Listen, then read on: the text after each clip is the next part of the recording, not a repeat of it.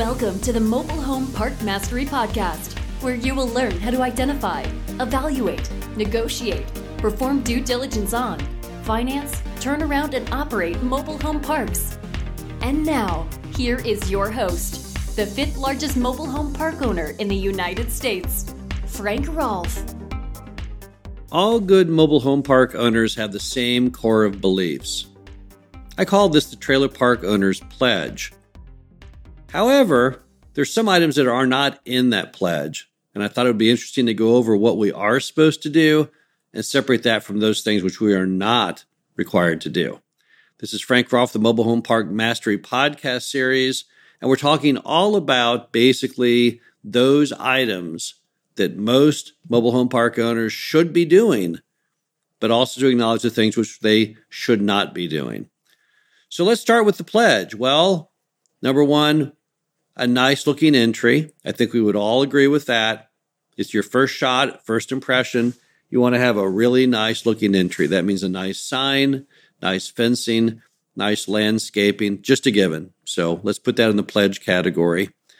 Next, you want to have a road system free of potholes. It may not always be perfect, may need to be seal coated. So, from an appearance standpoint, often it needs some work. Depends on what time of the year, but definitely if you're in the winter when we're plowing the roads and it's impossible to paint and stripe, then the roads will not look as good as they will perhaps in summer. But we always like to keep the roads at all months of the year free of potholes. They jar you, they jar the car, so we always try and keep those out of there. We also always want to maintain working utilities, water, sewer, trash, power, gas, even the ones that we're not directly involved in, typically electrical and gas. Nevertheless, we want to make sure that they're on and working. And if we need to call the city to find out why they're not, we certainly will. We also want to have superior common areas. Those are the things we own. There's no excuse for those not being nice. Those can include nothing more than a grassy area or a clubhouse or a pool or a playground, whatever the case may be. All of those common areas need to look their best. Also, we need to offer fair collections to the residents and fair rules enforcement. Basically, we need to do those things that can ensure their quality of life and their property value. And we do it to a far higher level than city government ever does. If you look at the rules in a mobile home park and the rules in the surrounding neighborhood, you'll see the mobile home park rules are much stricter. Things that cities allow, we don't. We don't allow dangerous breeds of dogs. Cities do. We don't allow grass over a certain height. Even though cities say they don't, they do. They don't get out there and mow it and do anything about it. Cities, in fact, are fairly lenient on many items that ruin the neighbor's quality of life, whether it be non running cars, junk in yards. Looking to the city to help enforce those items to keep your property value up typically is not a good working concept. Also, we provide professional management. We want a manager who is fair, consistent, there on time, always there for the residents' needs. So those are our pledges. Those are the things that we or and any smart owner needs to be doing on a daily basis. But what about the things we're not really supposed to do? What would those items be? Well, first off, mobile home park owners are not required to be a bank. Banking is not what we do. So if the rent is due on the first and someone can't pay the rent and they go to you and say, here's the deal, I can't pay the rent, but I'll try and pay a portion of this month's rent next month then another portion the next month. That's not our line of business. Now, there are banks out there. There are credit unions out there. Customers need to go to those, borrow from those, borrow from friends and family, use their own credit card, but don't try and make the park owner a bank because that's not part of their pledge. That's not the business model. That's not what park owners do. Another item is being a concierge. You know, the manager of the mobile home park is there to collect rent, to enforce rules, to make sure that utilities are running smoothly and the road is free of harm and that the common areas are looking good. That's what a manager does. The manager is not there to do additional items just to be nice. Now, they can try and be nice when they can, but often residents will try and push that to extremes. They will call up and they'll try and have the manager get involved in things they should never be involved in. such things as opening the door for a repairman into their home. That's not what we do. Calling up the manager constantly, complaining of loud noises or perhaps ambient light that's keeping them awake at night.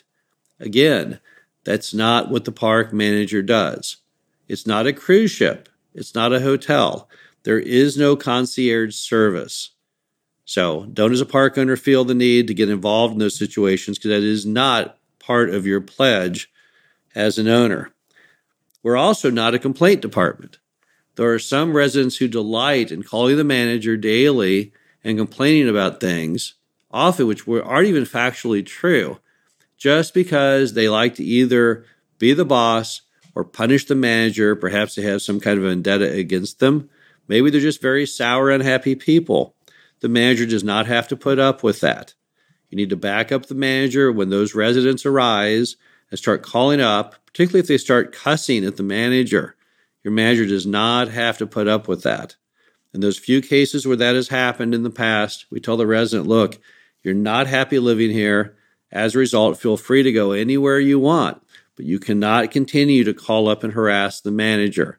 And typically, when you play those cards and let them know that you're fully open and ready for the idea of them leaving, they back down because they think that the veiled threat they might move is the only ammo they have over you or the manager. So the minute you let them know that you don't care, they're free to go. You can always replace them with another resident, even though it's going to cost you money and time to do it. You're more than happy to do that rather than lose your manager to being bullied. And that's simply, again, not part of your pledge. Also, you're not supposed to be a payday lender. And I'm talking not the situation where they can't pay the rent. I want to make you into a bank. I'm talking about when they want to actually borrow money from you. So it's even worse.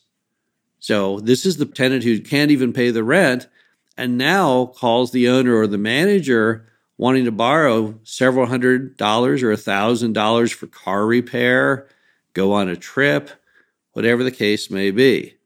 It's bad enough that someone doesn't pay you rent, but it's insanity if you start loaning money out of your pocket to residents. That is certainly not a part of your pledge, not a part of your business model. But there are people who do that. Payday lenders do that. Credit card advances do that. Friends and family they can do that, but that's not what being a park owner is all about. You are not a financial services company. You don't even know legally how to even do that. Even if you are crazy enough to want to do that as a satellite business, there's a whole set of laws and decorum on lending money, and you know nothing of that. So, more than likely, your adventure into lending would lead to complete unhappiness because you'd be found that you weren't even doing it properly. Finally, being a nonprofit is not part of our pledge. It's a very sore topic for most people in the media to accept, but mobile home parks are not nonprofits. I don't know why people think that we are nonprofits, except for some bizarre reason. They have this idea that anyone who deals with people who have lower incomes must be related to the government. It's not true. In the apartment industry, yes, it is. Most of the folks who deal in Section 8 apartments have some tie to the U.S. government because that's where the rent comes from through Section 8. But we're not those people. We don't have any nonprofit status.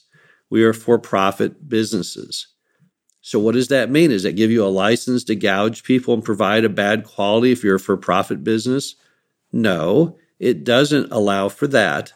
But what it does allow for is the fact that you are a business. You're trying to bring in money and to maximize the revenue you bring in. You're also trying to be as efficient as you can with the expenses. It's more or less of a mindset. We've had people when we send out notices of raising the rent who call us up and say, Hey, why'd you raise the rent? Why don't you go ahead and leave it alone or drop it? Even though the market rent might be two or three hundred dollars a month more. They can't seem to accept the fact that the very basics of capitalism is business, and they can't separate for profit from nonprofit. I will also tell you in those cases where the business is nonprofit, the groups that do situations where they buy out parks for the behalf of residents, so become resident owned communities. Even though it's a noble mission and an interesting concept, even in those cases, the rents still go up. No one talks about that. But the rents don't just stop. In fact, there are articles out there where people conjecture that the rents actually may go up in certain cases more when a nonprofit manages than a for profit, because the nonprofit often falls behind on rent collections and other items, so they have to charge higher rents to offset greater bad debt. I know of one property that was taken private, owned by residents, and then the residents set about to try and sell it off because they couldn't manage it.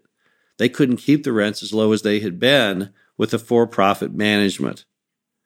So, what does it all mean? It means that mobile home park owners do have a fundamental set of core beliefs that they must follow, that they should do. And I think we would all agree with that. But it also means there's another set of items that mobile home park owners shouldn't get involved in, aren't required to be involved in, and it's completely inappropriate to assume that they ever would or should be. This is Frank Rolfe, the Mobile Home Park Mastery podcast series. Hope you enjoyed this. Talk to you again soon. Thank you for listening to the Mobile Home Park Mastery podcast. Be sure to visit us at mhpmastery.com to subscribe to the show, read our show transcriptions, and access all of our great information on mobile home park investing.